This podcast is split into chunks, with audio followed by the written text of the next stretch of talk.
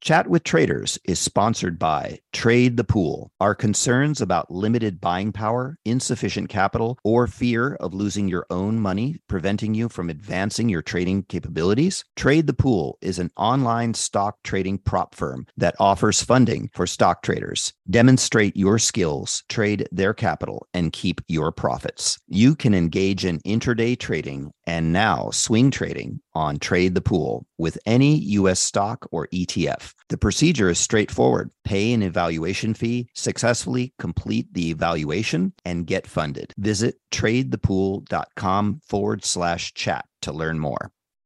You've seen the headlines. Bonds are making a comeback. But if you've ever tried to invest in bonds, you know what a clunky, complicated, broken experience it can be. That's why at Public, they took fixed income and fixed it. Now you can find, evaluate, and buy thousands of bonds with an investing experience designed this century. Add fixed income to your portfolio with corporate, treasury, and municipal bonds. Go to public.com forward slash bonds podcast to get started. This podcast is sponsored by Public. Full disclosures can be found at public.com forward slash bonds. Markets, speculation, and risk. This is the Chat with Traders podcast, hosted by Aaron Fifield. What's up, everyone? I'm your host, Aaron Fifield. This is episode 205, and returning to the show is Michael Katz.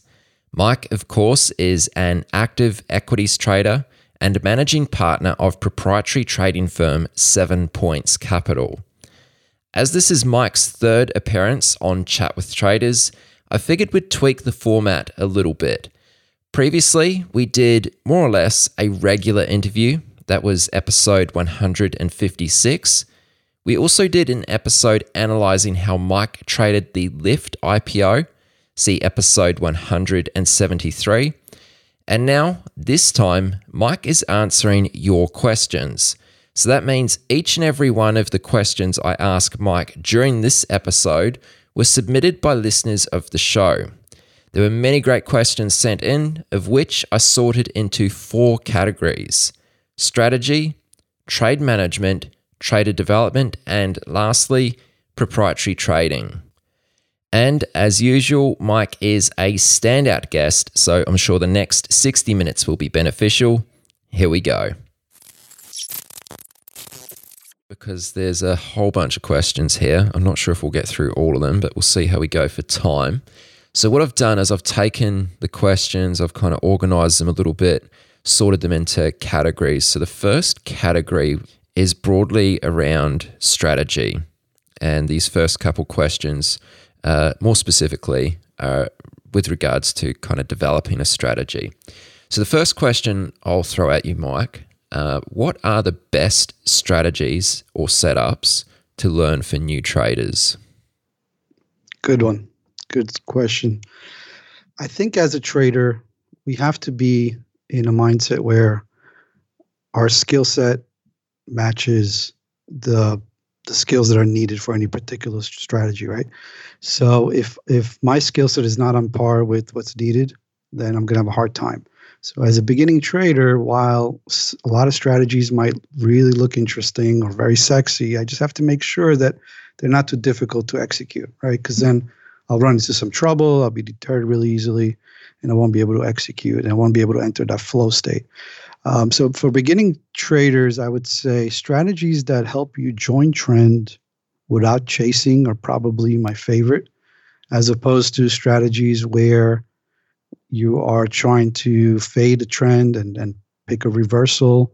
Those are very popular with beginning traders, but I think they're more difficult, and the reward to risk ratio is not great there. Um, so I would say strategies where you can buy a dip in an uptrend, whether it's a pullback to a moving average or a pullback to a previous breakout area um, in an uptrend, those are really good risk reward strategies that you can join with the bigger picture, what's going on there, um, you're buying cheap stock in the short term with the big picture in mind. Those tend to be easier strategies for beginning traders, and vice versa for shorts. Right? If something's selling off and and trending lower, um, you're looking at bounces to join um, the downtrend, bounces to get short. How do you go about developing new strategies? So I kind of like to develop new strategies. First, theoretically, it's got to make sense to me. I like to backtest where I can. I like to try it small on a very small scale. Like think of it like as a lab where it's like a lab where there are a bunch of strategies in there and we're trying different things. And if it graduates to becoming a real strategy, then we allocate more and more capital to it. But developing new strategies takes the form of first, it's got to make sense for us.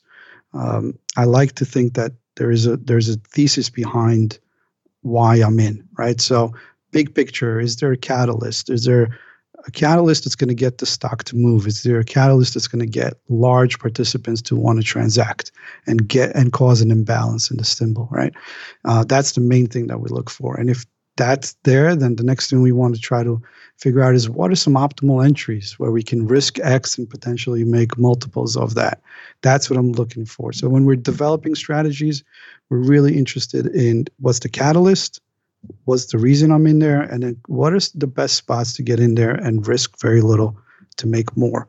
Um, and then when they do graduate out of the lab that we call it, um, then we start allocating more capital to it and just keep sizing up as long as it keeps working. So development, some of it is with coding, some of it is with uh, back testing, but a lot of it is for us as, as discretionary traders is uh, trying it small and uh, sizing up on what does work. And I presume a lot of the, the thesis for these strategies just comes from screen time, like being there, observing the market. Absolutely. Absolutely. So you know what gets a stock to move because you've seen it before, right? So that's where screen time really comes in handy. Uh, you know that if a CEO gets ousted, that's not good for the stock. Hence, Nikola is going to be heading lower, and um, there, there's certain catalysts will get a lot of order flow to want to come and participate, and that's where you want to be. That's where you have the largest imbalances, and um, screen time teaches you that. So over time, it's a really good idea to take notes of these catalysts, the ones that cause these massive moves one way or another, and then you start taking notes and, and developing strategies around that. And before you know it, you've got yourself a playbook. As a new trader, should I look into new strategies because of a slow market? Although I'm still trying to master my first strategy.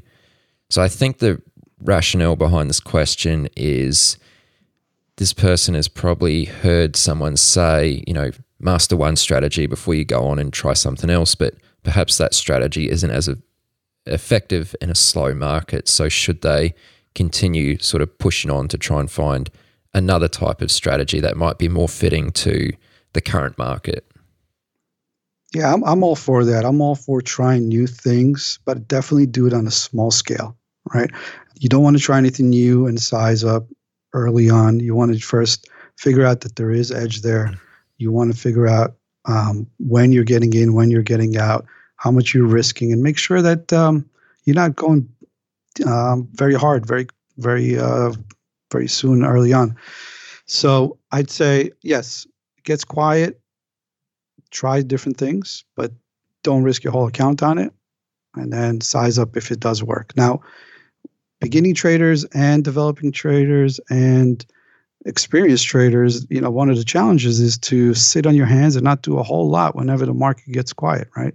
You want to hit it whenever it's really busy. You want to hit it whenever the opportunities are there, and then just do a lot less when it gets quiet. So you guys have to be careful not to fall into the trap of it's quiet, therefore I'm going to try new things, therefore here I am now all of a sudden very active.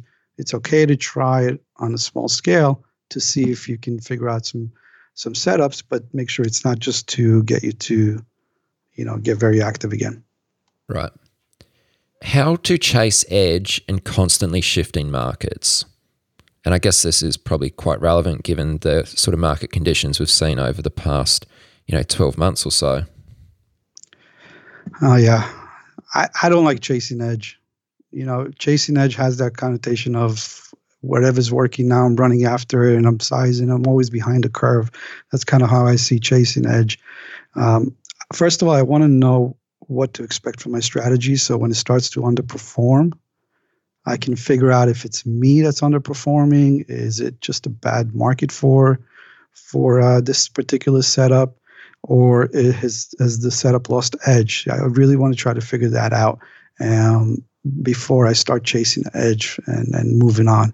Um, I know what I want to execute, what works for me, and while sometimes it does slow down, I'll do less in them. Um, but just make sure that you're not chasing edge, always chasing the next thing that uh, that's looks like it's working by the time you realize that it's already changing. How to detect a short squeeze? Now, these next couple questions I think are probably going to be around shorting parabolics, which often occur from a short squeeze or can do. Sure. Yeah, we see that a lot. We have a lot of these low floats that can really get extremely parabolic and trap a lot of shorts. How do you detect that? Um, what we've noticed with a lot of these symbols that do end up trapping shorts and creating a squeeze is that whenever they look like they're weak, they're not really going down. So you have to spot what isn't happening and should be happening. So if a trash name looks like it's going lower, it breaks previous support, and it just peaks below it and has no follow through, that's information, right? That's telling us there isn't any follow through. There's a lot of soaking, a lot of buying going on there. That's a lot of times a precursor to a squeeze later on, right? So that's the first thing we'll look for. The other thing we're interested in is the time of day. A lot of these low floats that end up running and, and having a multi-day run, they're making new highs after 10 30, 11 o'clock most of these low floats, when they gap up, they're fading. Sometimes pre-market, they've already given up a lot of the gains. Sometimes they've given up a lot of the gains by 10, 10 30, and they continue lower. So if they're making new highs after 10 30, 11 o'clock, that's another huge red flag saying this is potentially a squeeze that, that uh, there could be a squeeze coming here. So those are the two main ones when you're expecting something to happen and it doesn't just be careful and make sure that you know where your exits are before you even get in. That way, if it does not work, you're not just being forced out of the trade. You already know where you're getting out beforehand. Just as you mentioned pre market there, I'll ask you this question which came through. Is pre market trading bad or as bad as the retail world says it is? So let me just rephrase that. I mean, what are your thoughts on pre market trading? Yeah, we trade actively pre market but we want to just trade anything. Obviously, it's got to have a reason for us to be in there. It has to have volume. When you pull up the chart, when you pull up the stock, it has to look like the market's already open and has to be trading with that type of liquidity. Um, otherwise, we won't look at it, right? So we're okay with trading pre-market. It's just you got to make sure that it's not something very thin, that uh, you're not being moved around and being um, squeezed one way or another because there's no liquidity that's the main thing for us. If it's got liquidity, by all means, we trade it pre-market. We have no problem with that. Okay. Now, just going back to the parabolic moves. So I just previously asked you how to detect a short squeeze once the squeeze is over. Obviously, I'm sort of simplifying it here. How do you sense when a top may come in? Okay. So to answer that, let's back up a second. Let's talk about the short squeeze again. What are the precursors for that short squeeze?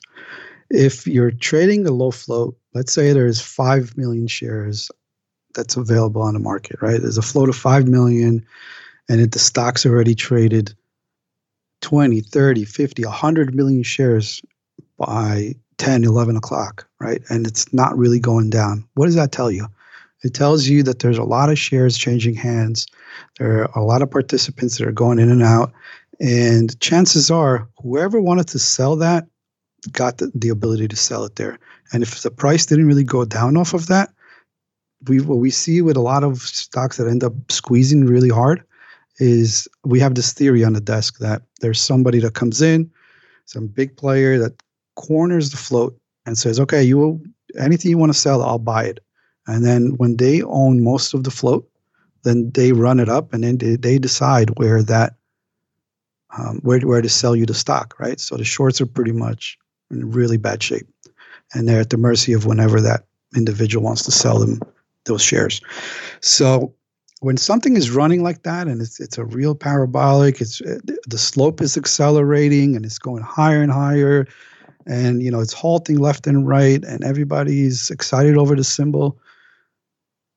Well, for that participant to be able to get out, he's going to leave a footprint behind, and that usually tends to be with a lot of volume also uh, at the top. So we look for the parabolic. How do you know that it's the top? You look for the big volume.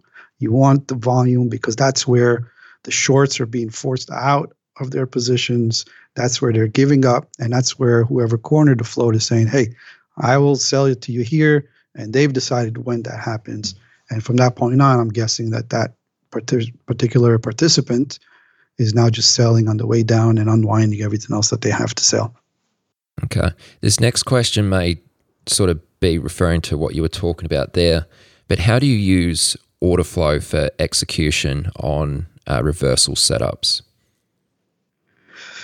Yeah, exactly. So if it's extended, order flow could come in very, very handy.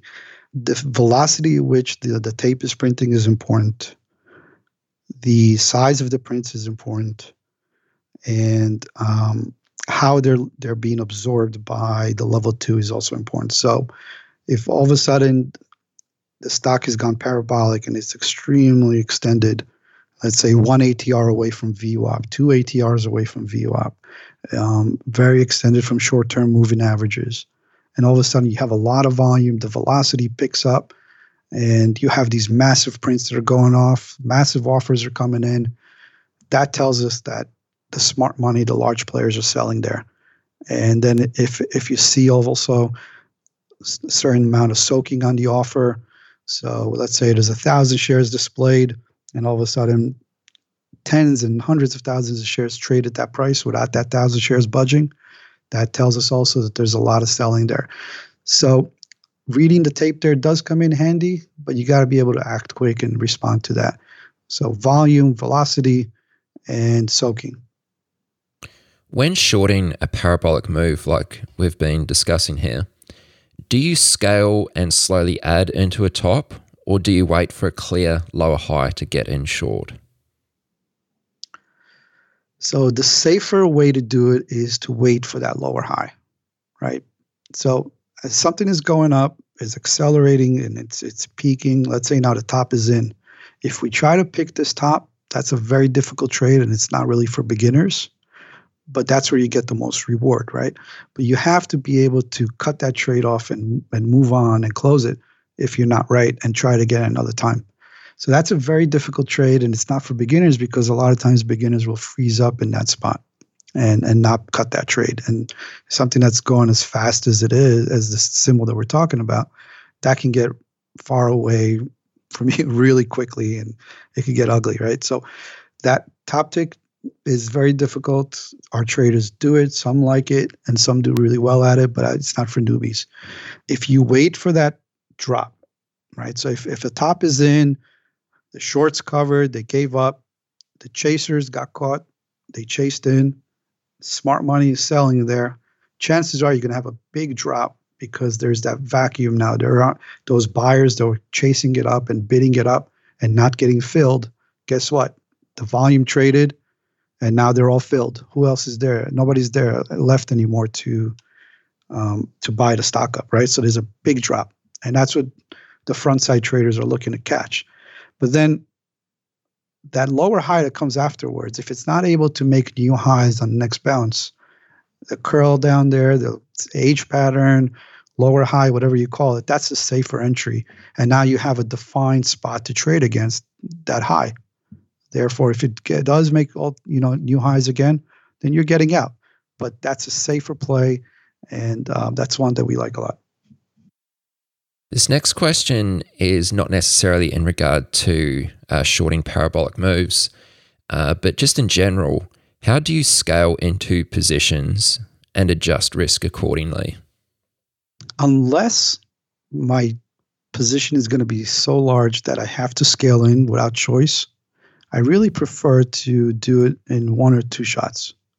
Uh, I like to go, wait for the spot, wait for my timing, wait for the opportune time to hit it, and then and then just go all in when whatever my risk allows me to go in. Um, I find that that's better for me because it allows me to sit on my hands more and wait, as opposed to having some on and then scaling in, and then allowing it to go against me and adding. That's not the type of trader I am. You know, there are traders out there that that's what they like to do. They as the higher it goes, the more they'll add, the more they like to trade, and the more they'll short. Or as, the stock is dropping, and they're buying and they keep on adding as it's going lower. They might start with a starter and, and, and get bigger as it confirms. Me personally, I don't like to trade that way. I like to just wait for my my opportune time. And if I'm right and, and, and I'm I have been able to spot that inflection point where once I'm in, there should be no turning back. And then that's a great spot for me to enter. And I want to have the full size on at that point. And and if it's not that spot, it's very easy for me to tell because the trade is going against me and I can get up. Other than parabolics, what's one of your favorite small cap setups? And what are some things within the setup that you're looking at to enter and exit the trade? So parabolics is definitely a big one. Um, the H pattern afterward after the parabolic, that's key for us as well. So something that's been running, drops hard, it's not able to make new highs. That's a, that's a secondary setup there really good. Um, you rarely see these small caps with like a rounding top. You know, rounding top means like every time it makes a new high, it makes it by a lower and lower amount, where it kind of slows down. Momentum is slowing, and now it's shifting to the downside. A lot of these small caps that um, that we're talking about, they mostly end with some sort of acceleration to the upside and then just a sharp drop right afterwards. So as far as small caps, those are my main ones. Once it's once it's backside, once it's already shown that it's backside, then the the the other thing that we could do is just get in on bounces. If it's a downtrend and it's backside, we're looking for pops. We're looking for sharp rallies that you know maybe it's short covering, maybe it's just some PR, um, some nonsense move, and we try to get in on those bounces. So those are the three real ways that we'll get in on, on small caps. What if uh, moving away from small caps, are there any long or short setups that are kind of like your go to? In, in, general, just any long yeah. or short setup? Let's see. So in this market, since since we bottomed in March, we've had a really strong rally off the lows, right? And the, SPYs have put in pretty much a V bottom Nobody really expected that. And um, we've had a lot of market leading stocks that did extremely well. You know, the Amazons, the Zooms, the CRM, and NVIDIA. So many symbols come to mind where not only did they bottom, they extremely outperformed the market. So, one of my favorite trades these days is to just look for these symbols that are really strong. Uh, they they um, might fit the CanSlim model where you know they have they're they're growing really well. Um, they they have a new product that's disrupting the market. Their segment um, it's really strong, making new highs. And I tend to focus on the long side in those. I try to find dips within a trend, or I try to find continuation patterns like flags and pennants to join the trend. But having that big picture of hey, um, Peloton, they're really cornering the market. If the growth is is through the roof, um, the stock's acting really well. Let's find ways to to to trade on the long side during the day. I'd rather not short those, um, and and those ways might be like like I said, patterns such as retracements to to a previous breakout, flags, and some failed short setups. So that's key right there. So big picture, it looks really good, right? It's strong on a daily lots of catalysts driving the stock up higher. And then uh, when we zoom in, whatever would get me in on a short setup, if that starts to fail, if a, a level gets broken and it can't follow through, now that becomes a long signal for me. Okay. Are you a developing or seasoned day trader who trades the US markets? Is the only thing stopping you from getting to the next level is having enough capital to trade? Trade the Pool is a unique online stock trading prop firm that funds stock traders worldwide. Not having to risk your own capital can help you focus on other things like making better decisions on your trades. There's no PDT rules to worry about. You got more than 12,000 stocks and ETFs to trade, long or short, and professional tools at your side. How you get funded is you show them your skills through a straightforward evaluation process. Once you pass the evaluation, you get funded and trade with their pool of money and split the profits. Don't let the lack of buying power, capital, or fear of losing your own money prevent you from taking your trading to the next level. Visit tradethepool.com slash chat to learn more. This episode is brought to you by Shopify. Whether you're selling a little or a lot, Shopify helps you do your thing, however you cha-ching. From the launch your online shop stage, all the way to the we just hit a million orders stage. No matter what stage you're in, Shopify's there to help you grow. Sign up for a $1 per month trial period at shopify.com slash special offer, all lowercase. That's shopify.com slash special offer.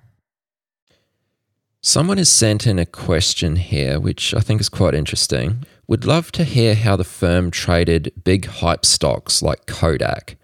How do you manage risk with these massive spikes and stock halts? Max day losses, sticking to trading rules, managing emotion, etc. A lot of these symbols are just really wild. Um, you know, as a trader, you look forward to these types of symbols. You're like, yay, Kodak can go from 20 to 60 in one day. You can have SPI. The other day we had the, the stock go from a dollar to 40 and then back to 15, I think, in the same day how do you manage risk as an intraday trader? It's just incredible. So as as traders, we love that. We want the volatility, and we can't wait for a symbol to to move like that. But now, when you're wearing your risk manager hat on and you're monitoring traders, and you want to make sure that nobody blows up, you want to make sure that everybody's you know in, in a good spot to try to capitalize on it rather than get hurt then it's you got to approach it a little bit differently um, one of the takeaway videos we did recently was about SPI, and I had to call a meeting. SPI and you mentioned Kodak, but it's the same idea. SPI, uh, midday, we called a meeting. Uh, we all jump on a Zoom call, and I said, "Guys, what the f are we doing here? Everybody is trading front side. Everybody's so convinced that the stock is going down. Meanwhile, the stock's 18 or 15 or whatever it was." And everybody, you, you look at my screen and everybody's short. And it's like it's a nightmare as as a risk manager because like well how many times is each trader going to try this thing before they realize okay maybe it's not going down? And then it really starts to add up right? So on our part it's, it's it's really important to to monitor those symbols and to be in touch with the traders throughout the day and just make sure hey make sure you're waiting for your setup. Don't just be in emotionally because you know it's going down. Make sure that you have a reason to be in. Preferably wait for that backside because once the backside is in, it you know that's going to be easier. But then you look at SPI, and this thing kept halting left and right, went from 20 to 30 to 40, and then from 40, I think it opened down to 25. Um, it was just incredible. Um, it's very hard to manage risk that way. So a lot of the traders just end up leaving it alone and saying, "I'm I'm going to wait.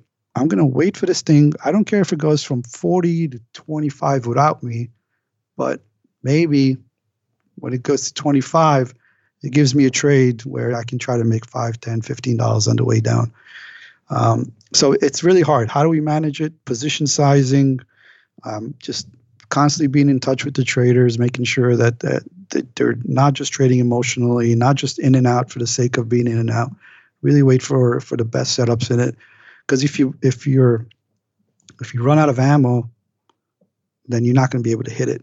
Opportunity looks great, but if you're out of ammo, a lot of times you're not going to be able to hit it again. So it's important to um, just size down. And we have traders just have no interest in trading those days in those symbols because it's just too difficult. So when you have these like extraordinary situations like this, do you increase the amount of risk that you're giving yourself on that day? Um, are you a little bit more flexible in that regard, or is it still just the same as any other day?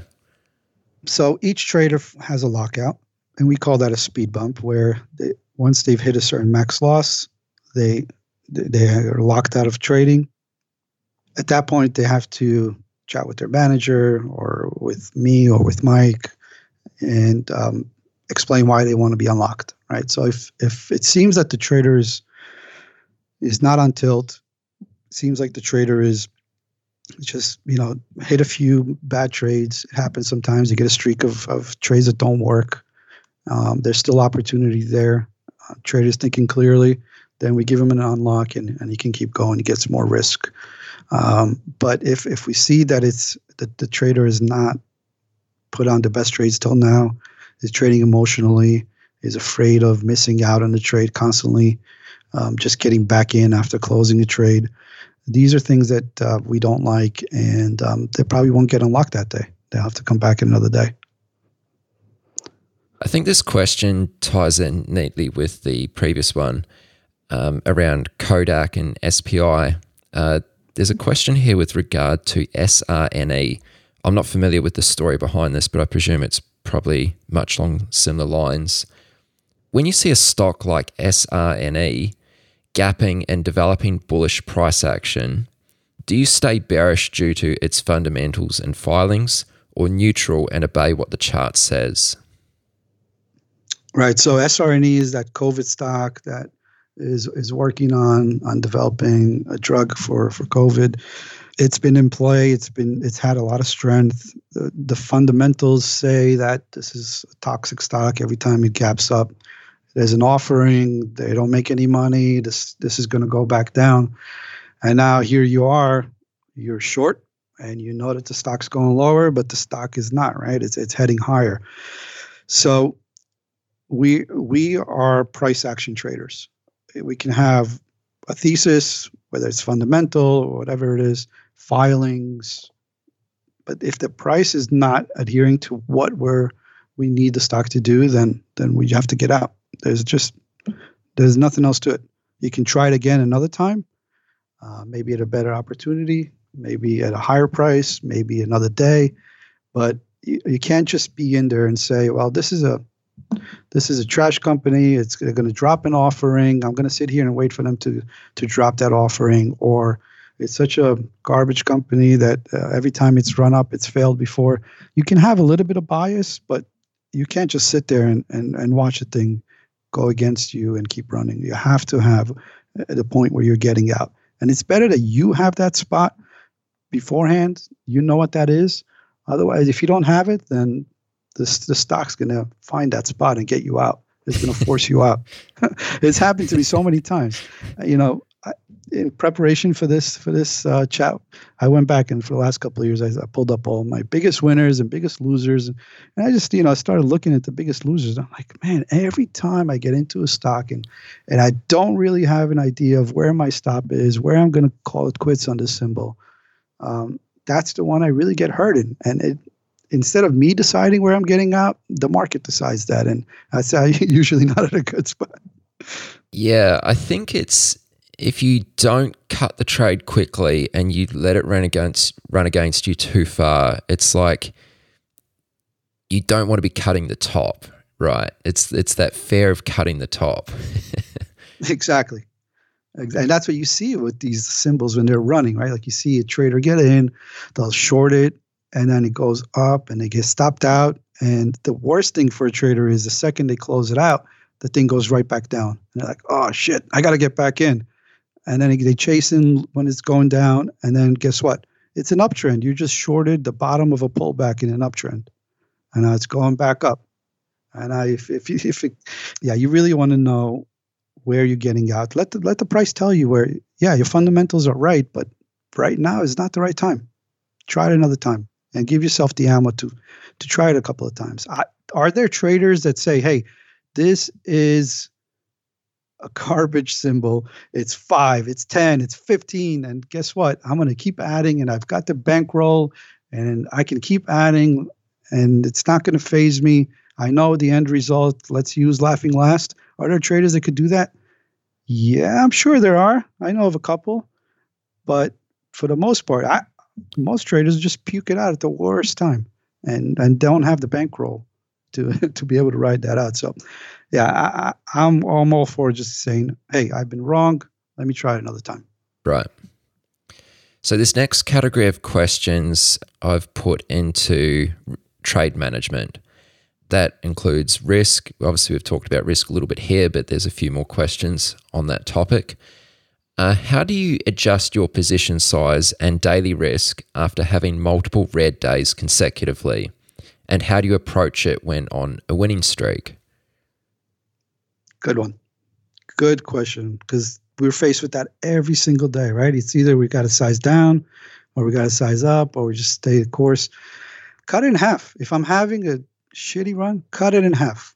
My whatever my lockout is on the day, cut it in half. And if it's I'm still not running well, cutting half again and keep doing that until I can get a green day, until I can get another green day, and I can get a consecutive run where I'm having some green days, some momentum. I'm thinking clearly again. I've got my confidence back, and then let's size back up. So if I'm not running well, just cutting in half and cut in half again. I keep doing that until you get your footing, until you stop that slide, stop the bleeding. And then there's always going to be a time to make that money back. But don't try to do it whenever things aren't working.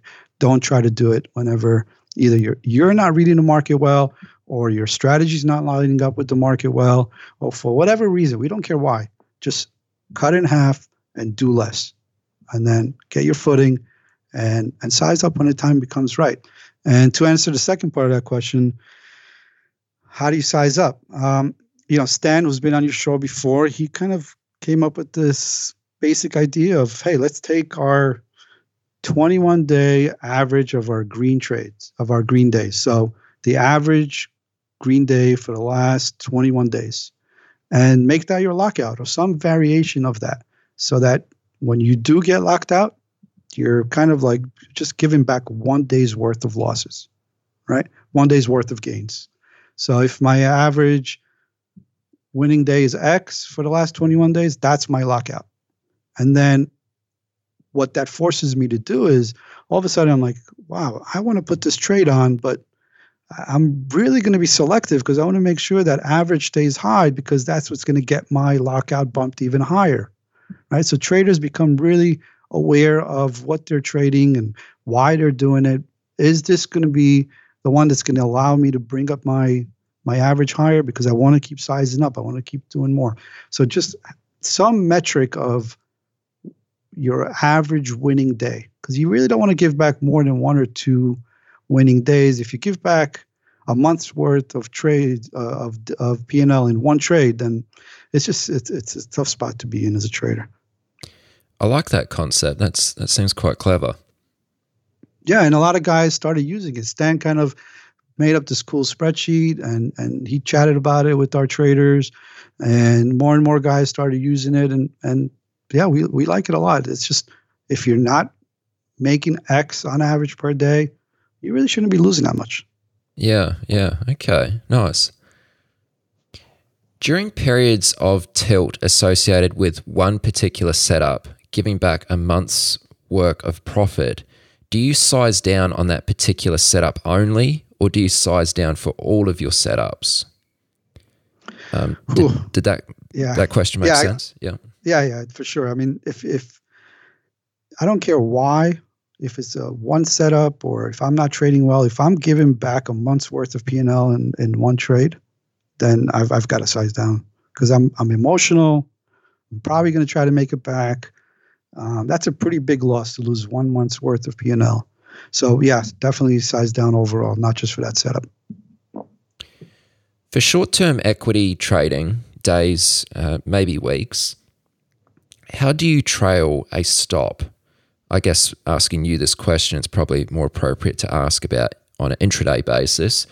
Yeah, how do you trail a stop, or do you have a fixed target for where you exit the position? So, I guess kind of talking about two different things there trailing a stop for managing the trade, and then finally exiting the trade.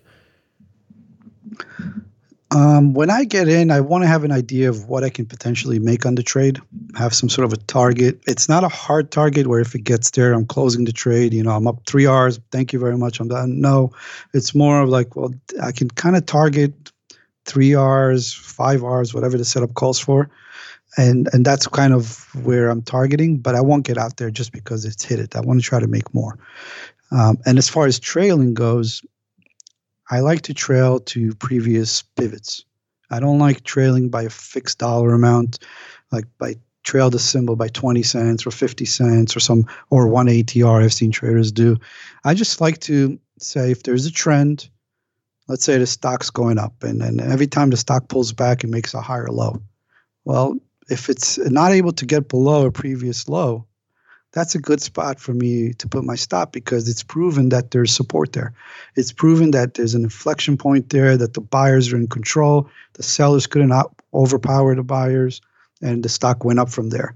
And that's how I tend to trail my stops. Just move it to right below that spot.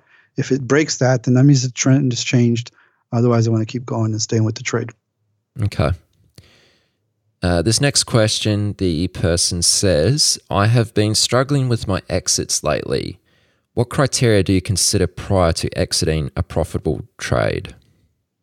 Okay, good. So this is kind of a follow up to the previous one. And I should say that, you know, I I don't only trail my stops, right? So I do also take pieces off as it's working, but I do want to make sure that I have some for the bigger move, right? So if uh, if I'm trading a setup where on my parabolic I am looking for you know a stock that's running up and I'm I tend to see from my from the from my history that I will make anywhere from like two to three R's on average on that setup, but with maybe like a 75% win rate. Then I'm kind of going for that two to three to four R range, right? And I will trim when when when the stock gives me that right? So a lot of it is very setup specific. I'm going to trail my stop very differently for something that's parabolic and is now just coming back in line and and and com- coming back to the averages and coming back to earth. And I'm going to trade trail that very differently than um, a short that's trending down and making lower, lower, lower highs. In, in lower, lower, lower high setup, I'm more likely to just trail it with with pivots. Just let it keep going and stop me out whenever you re- reclaim a previous high. Whereas if it's just more like a retracement, uh, mean reversion type of a trade, then I, I'm kind of going for that preset number, like two, three, four R's. Give it to me, give me that high win rate, and I'm out. What would you suggest to someone who usually scalps out too early on trades? Force yourself to to trail a little bit. Maybe not the whole thing but some. And and also try to explore what might be causing you to take a trade off too soon. Is it because you're too big and you see it you see the number in your screen and you see the p&l and you're like i got to grab it. And and that gets you emotional. Or is it maybe that you don't have a predetermined list of of why you're allowed to exit right? So make a list. What are the reasons you're allowed to exit this particular setup. One might be approaching support. One might be, let's say for short, you're approaching support. Another one might be the trend has changed. It's now a positive trend, reclaimed highs. That's another reason. Um, uh, PR hits, uh, it gets extended to the downside.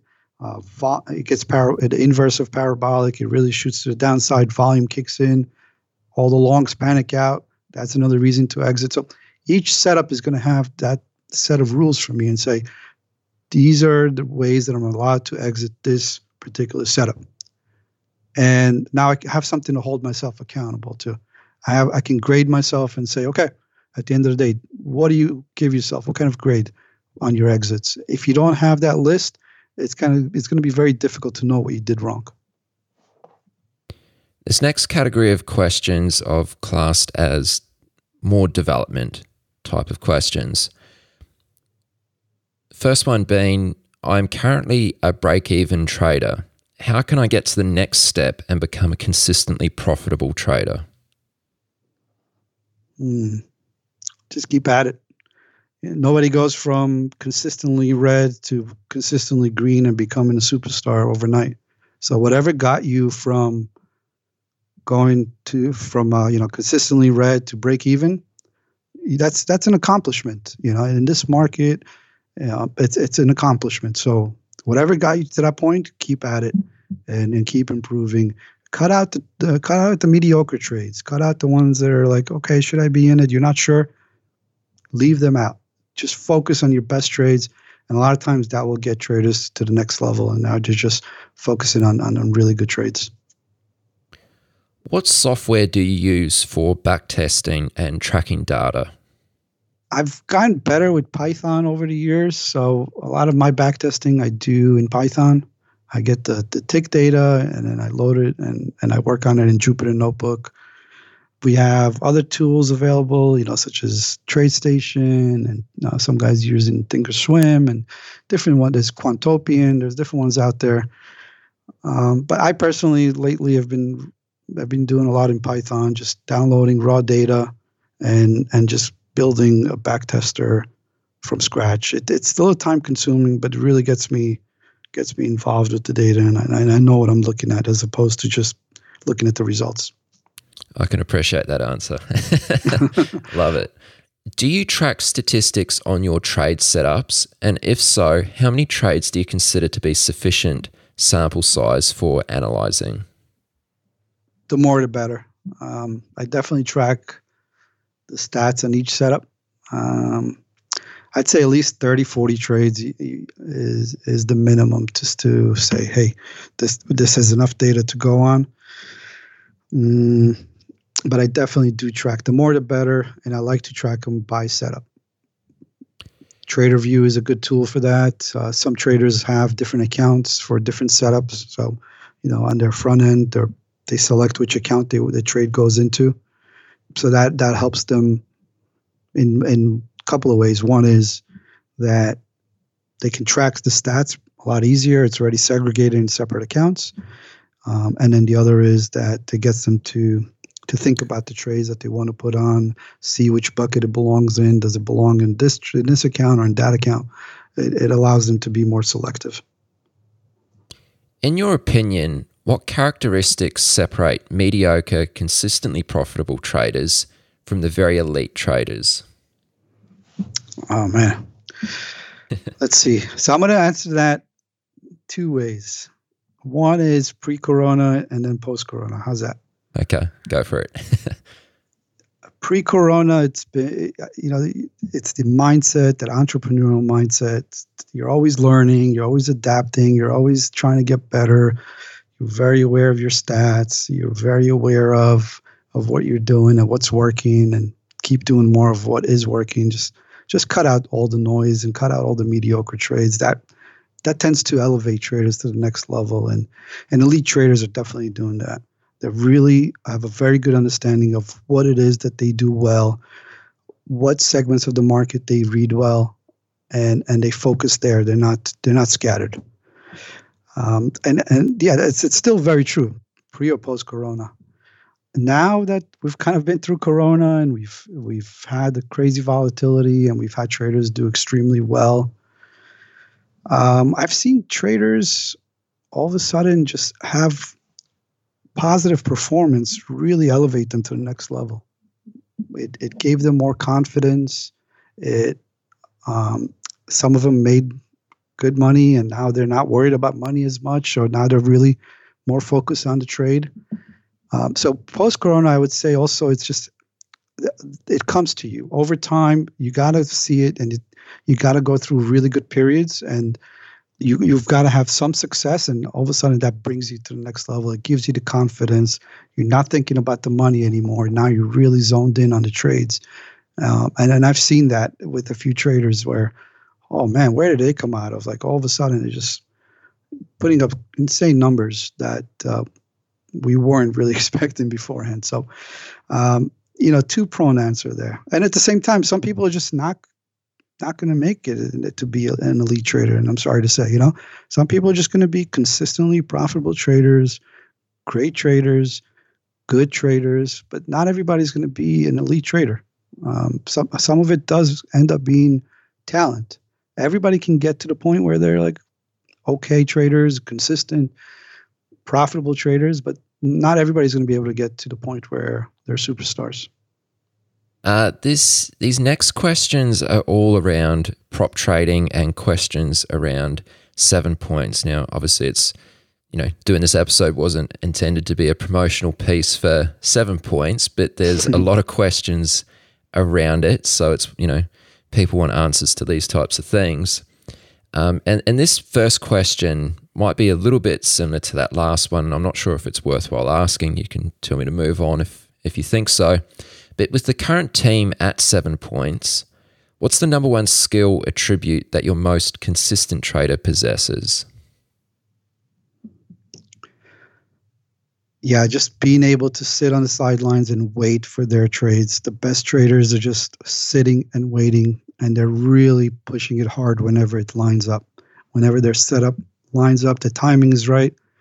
They're really pushing it hard, and then they're just doing a lot less or very little of, of everything that, that that doesn't meet that criteria. In general, how long does it take for traders at seven points to become consistent? In the case of no prior trading experience.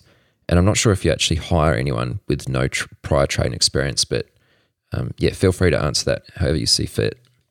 Yeah, we don't really hire traders with no prior experience. Um, we tend to focus on traders that have some profitability, some consistency. Um, even if it's just where they've been trading for a year or two with a small account, but they're learning the ropes. They they have the passion for trading. They they can't get enough of it. They're learning. They're reaching out to people, um, and and and they learned that this is not just some pipe dream. They've learned that this is not just. Uh, you, know, you know, you go on on some chat room and, and you become a millionaire. It's not like that. So, yeah, that usually tends to weed out a lot of the beginning traders that are not going to make it. If they've been doing it for a year or two on their own, and now they're getting to the point where they might be at break even on their own. And now you put them under a trading umbrella where they have support from other traders they have managers they have uh, feedback from other traders uh, they have people helping them control their risk. They have capital. They, they're not just you know trading a tiny account. All of a sudden those traders have a chance of making it and becoming a lot better. So we don't really hire traders with with zero experience uh, but we will look at traders that are still early in their development and have, have shown that they, they do have that chance to make it. So, how long would you say it takes a trader to become consistent? Obviously, there's there's no one number there, but just broadly speaking, sort of a, an approximate on an expected time frame. Yeah, it's it's really on a case by case basis. We have had traders that you know can come in and sit down and within a month or two, they're already putting up some really good numbers, and that that does happen sometimes. Then we have traders that have been with us for a year, year and a half, and they're just still not doing great. And we're never going to tell them, look, it's not working out because they're not really losing us money. They're maybe making a little bit of money. Uh, we're just constantly going to try to help them improve and make them better. Uh, but I'd say on average, six months, a year should be plenty of time to become consistent and and making progress, especially if you've done a lot of the basics on your own for a year, where you learn a lot of the basics, if you know what I mean. Okay. What are the advantages and disadvantages of trading at a prop firm versus trading your own money? Yeah, so the big one is capital. You know, if you if you have a small account and you're limited to PDT and um, you're not really able to trade freely. That's a big one. Uh, capital. Another one is just the support, having access to other traders that are trading well, are consistent, are profitable, have winning strategies, and being able to get exposure to them. Um, a lot of traders, what we have is little clusters where um, even though that's not the trader's manager, that they'll have a lot of clusters and discussions of uh, throughout the day and, and they'll send each other report cards and, and they'll send each other their journals. So having exposure to winning traders is, is definitely a, big positive. Um, i think another big one is just having someone to hold you accountable. That's key. So if you're if you're constantly making the same mistake somebody would say hey why are you repeating these mistakes over and over? Let's work on putting in some processes in place to help us get rid of this mistake that's constantly coming up in your trading. Um, so having someone to answer to and to work with you on on on becoming a better trader, and and risk manager also, right? How many times do you see traders on their own blowing up? Um, an SPI or Kodak. Um, I, I mean, it doesn't mean that we don't have bad days. Well, we definitely do. It's just we have these hard stops. We have, you know, my, my partner Mike, was just tremendous with managing risk and dealing with the with the back end of the business. He's he's the one I got to go to and say, hey, Mike, I'm locked out. Uh, even I have to do that. I'm locked out. Um, what do you think about me continuing to trade right now? Uh, so I even I need to have that um, that backstop, that guardrail in place that says, hey, you cannot blow up. You cannot risk your whole career just because you're having a bad day, just because you're emotional, just because things aren't really working for you. So that guardrail in place to say to help traders um, not blow up and, and help them from just getting in, in trouble and uh, keep them out of trouble from themselves. Uh, any disadvantages? disadvantages, I guess maybe if you're if you have a certain trading style that doesn't mesh with the firm that you're joining, uh, that might be one. So if you just got to make sure that the, the firm that you're joining, uh, the, the strategy that you like to trade, the type of trader that you are, kind of aligns with with the firm that you're joining.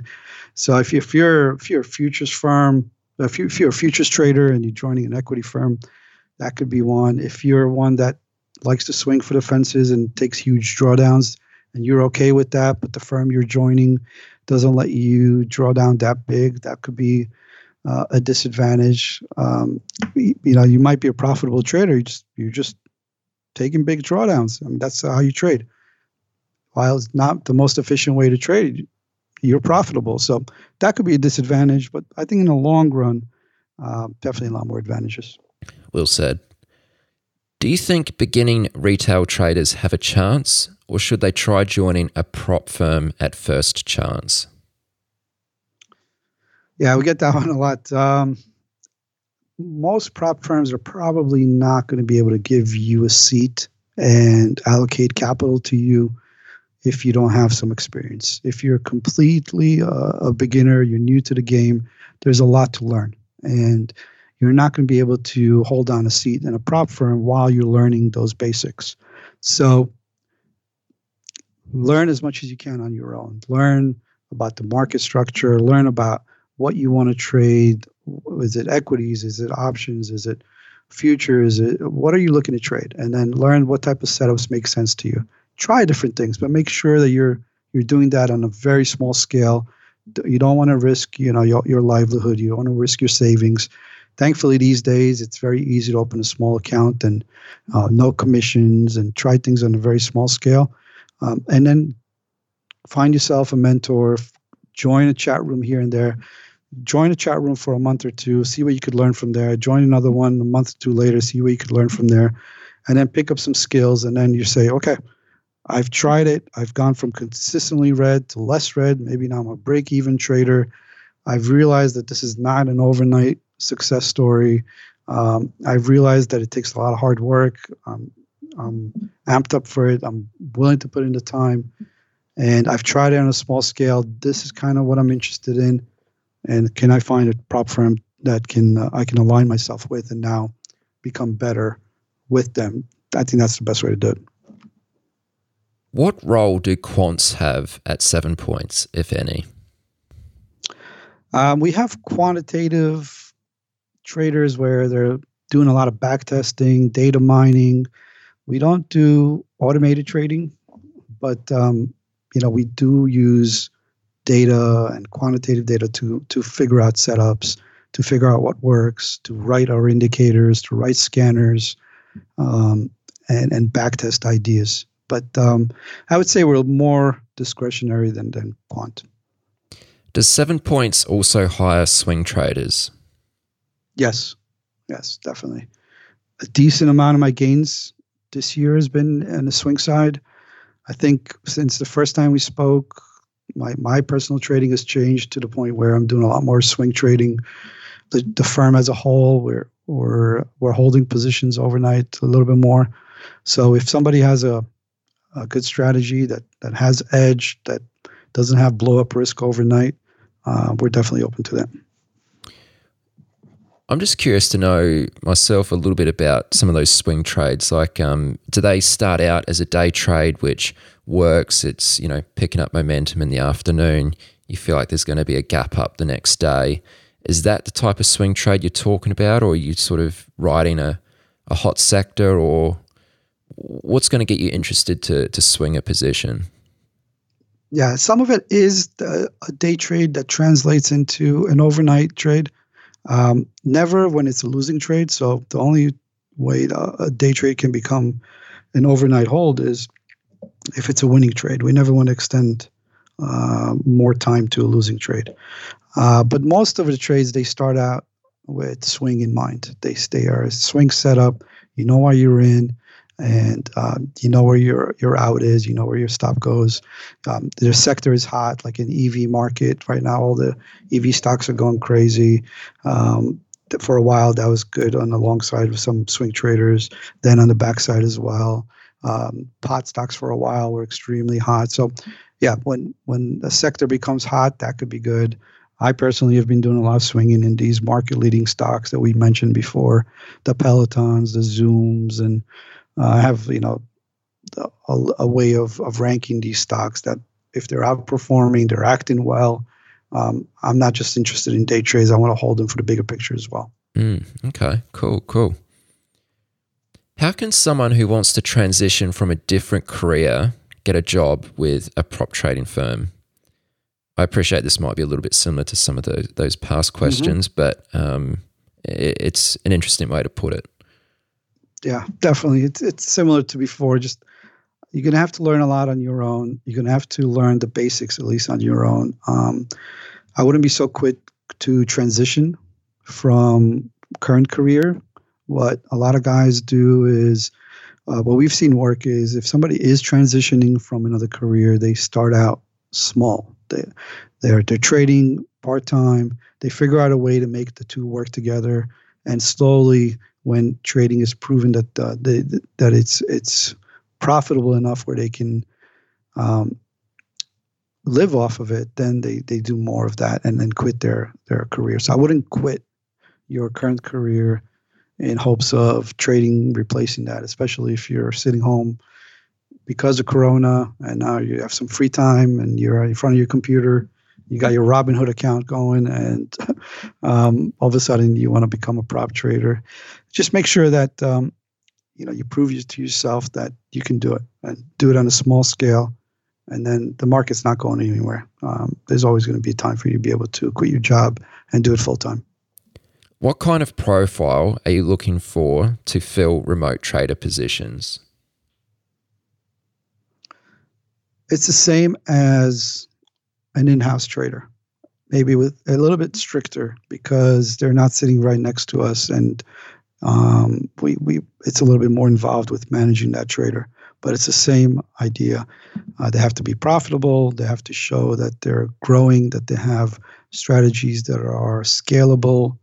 Uh, a lot of times, what we come across remote traders is they might have they might be profitable but their strategies aren't really scalable you know so if they're trading off of one very small edge that um, does can't really handle a lot of size. We're not as interested in that because um, there isn't a lot of room to grow there. So, um, as far as remote traders, we're we've actually hired quite a few because of Corona.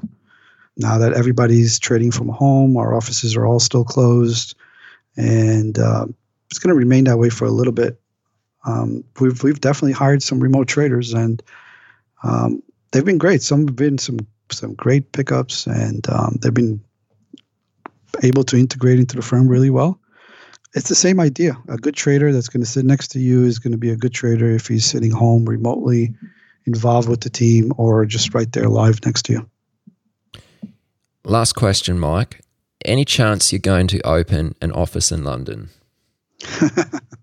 you know, we talk about it a lot. Uh, as a matter of fact, we just have uh, a recent by the time this this airs, we'll probably have uh, a trader in London. He's he's uh, studying for the 57. Um, will it translate into an office in London? Maybe. Um, we'd love to have a place there. Yeah. That would be cool. Yeah. Right now, it's just um, it's going to be one trader in London. But if we can find enough talent, our thinking is where if we have a good team, if we have a good um, per, trader that can st- start an office and, and surround himself with talent, and there is that talent pool there, then we're interested in opposite opening a location there. Uh, with with with Corona, things are a little bit different, and a lot of new offices are taking a pause, right? Um, but overall, yeah, we'd we'd love to have an office there. Okay. And what about Australia? Office coming soon? Let's do it. you know, that the time frame is a little bit different. How does it work? Um, yeah, it's it's tricky. U.S. markets? I don't know. No. So you trade mostly Australian markets? Yeah, hundred percent. I think I think the market. I'm not sure what the the time difference is at the moment, but I think it opens around about midnight here, and then closes right. around six seven a.m. in the morning something like that, depending on daylight savings, etc. So it's definitely the graveyard shift. Yeah, exactly. Mostly focusing probably on Asian markets. Yeah. Um, but uh, again, if if the opportunity is right and we're aligned with the right people, it makes sense, and we hit it off well with them. Well, we are interested in other offices. It's just it's got to make sense. Awesome. Now, I'll just throw in here, you know, if you're interested about the hiring process and learning more about sort of the back end of a prop firm, etc., um, check out the episode I did with Mike Mangieri. Obviously, I'm speaking to the listeners here. Uh, Mike Mangieri is a co founder and partner with Mike Katz, and we did a podcast. Uh, I don't know, it must have been at least like six months ago, probably longer. Um, but I'll link to that in the show notes. So there's a lot more information around uh, this particular topic, which you'll pick up in that episode as well. Yeah, that was a fun one. Yeah, yeah, Mike was excellent. Well, we've got through all the questions. I'm actually quite surprised. There was a lot there. Uh, we've definitely covered a lot of ground. Um, nice, precise answers throughout, I think, definitely helped. So, um, yeah, that was amazing, Mike. I really appreciate you making the time to do this. And I'm sure uh, everyone who's submitted questions and, and had answers will be grateful as well. So, yeah, massive thank you. Um, it's been an absolute pleasure to have you on the podcast again and I'd love to have you back sometime. Uh, it's, it's always fun chatting with you, and uh, what you've created here is just amazing. I'll say it again. And uh, thanks for having me on. And uh, just stay safe, and I wish everybody lots of health and success. Thank you. And if someone wants to find out more about yourself, uh, Twitter is probably a good place to go, and maybe the Seven Points website. Uh, would you like to share both those things? Sure. So it's uh, sevenpointscapital.com and then uh, my Twitter handle is at Michael underscore Katz one one. Um, yep, that's the one. A lot of different uh, uh, imposters out there. So uh, let's see, at Michael underscore Katz eleven. Yeah, yeah. Twitter's a, a proper mess at the moment with all these fake accounts popping up. I know. It's just every every week there's one of them popping up, and then you know these um, the community keeps on sending me these images of of how they're trying to extract money from them. It's just terrible. And I don't think you even get that check mark anymore on, on Twitter, right? They don't do that anymore. Yeah. I don't know how all that works, but I mean, that would definitely help because it, it's not good. I mean, people sort of using your name to try and scam money out of people like it's it's dodgy as yeah so if, if anybody reaches out to you and uh, wants you to trade Ni- nigerian dollars or whatever zimbabwe money or crypto that's not us okay? Make sure you're following the real the real mike. All right mike let's call it a wrap. Uh, thanks once again and we'll chat soon. Thanks bud. You've reached the end of this episode of Chat with Traders. But rest assured, there are more episodes loaded with real market insight and zero hype on the way soon. So to stay updated with each great new release, subscribe to the podcast in iTunes. And we'd love it if you'd leave a rating and review. We'll catch you next time on Chat with Traders.